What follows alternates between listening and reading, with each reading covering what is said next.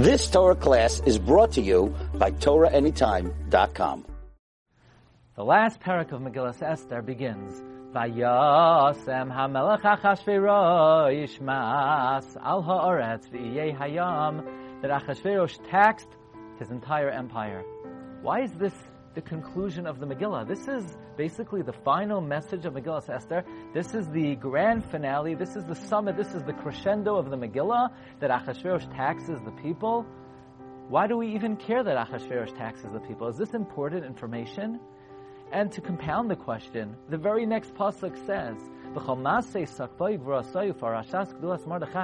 you want to know the historical context, the palace intrigue, you want to know the context of the story, you got the wrong book. It's not in Megillah Esther.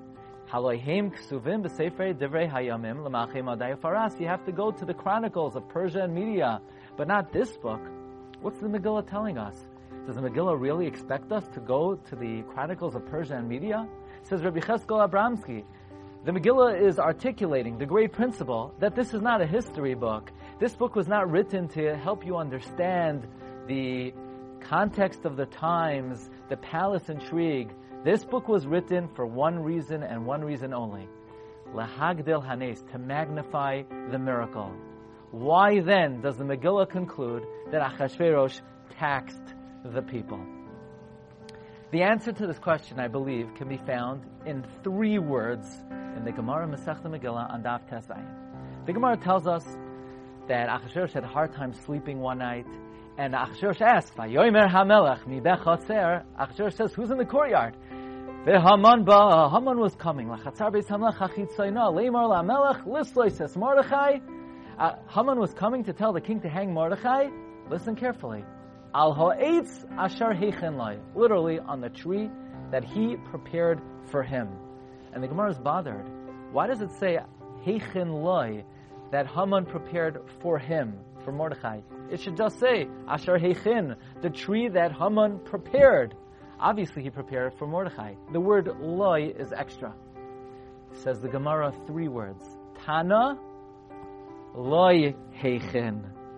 He prepared it for himself.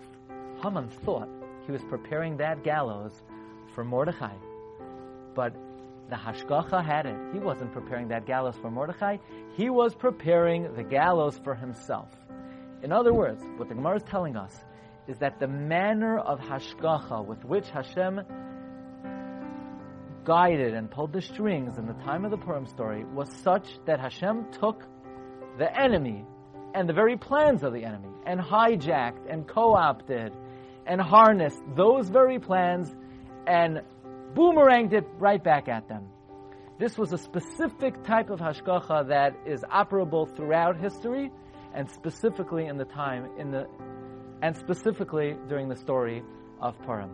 We know many examples of this throughout the Chumash. Paroi wants to drown all the Jewish boys. He feels that he gets word that the Savior the Jewish people will be born on a certain day, and he's going to drown. Kol Haben Hayaret He's going to drown all the Jewish boys, and that very decree brought about that his own daughter would take into the palace a Jewish child, and Paro himself would groom this child and raise this child, and bring up this child to be the leader and savior of the Jewish people.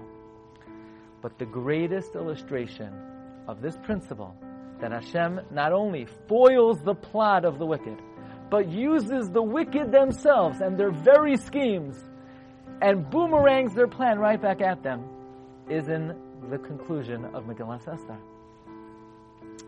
If you look in Sefer Ezra, we read about how the Jewish people returned to Eretz Yisrael at the end of the 70 years of Galus Bavel, and at that time, the king of Persia was Daryavesh, who, by the way, was the son of Achashverosh and Esther.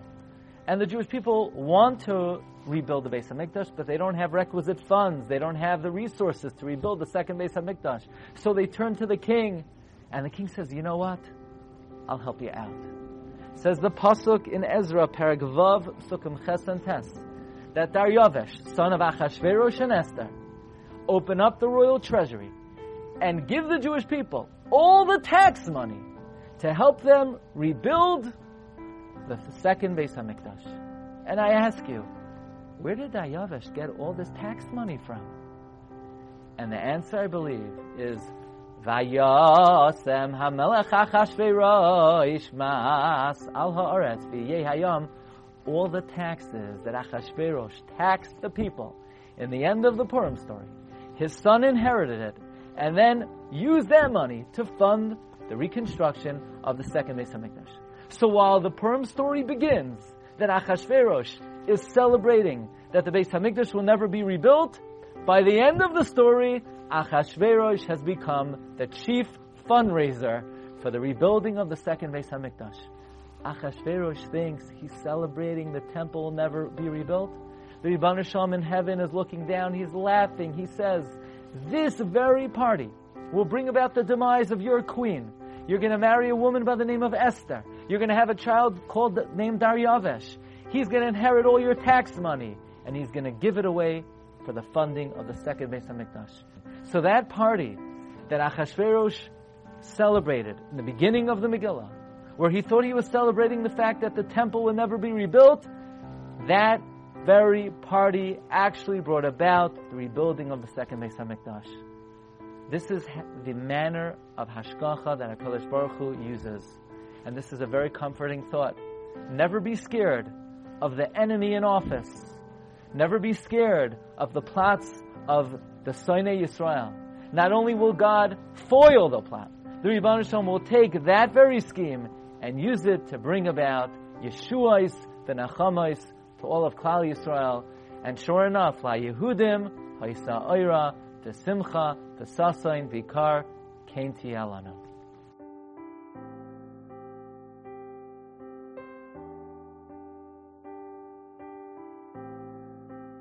Just experienced another Torah class brought to you by TorahAnytime.com.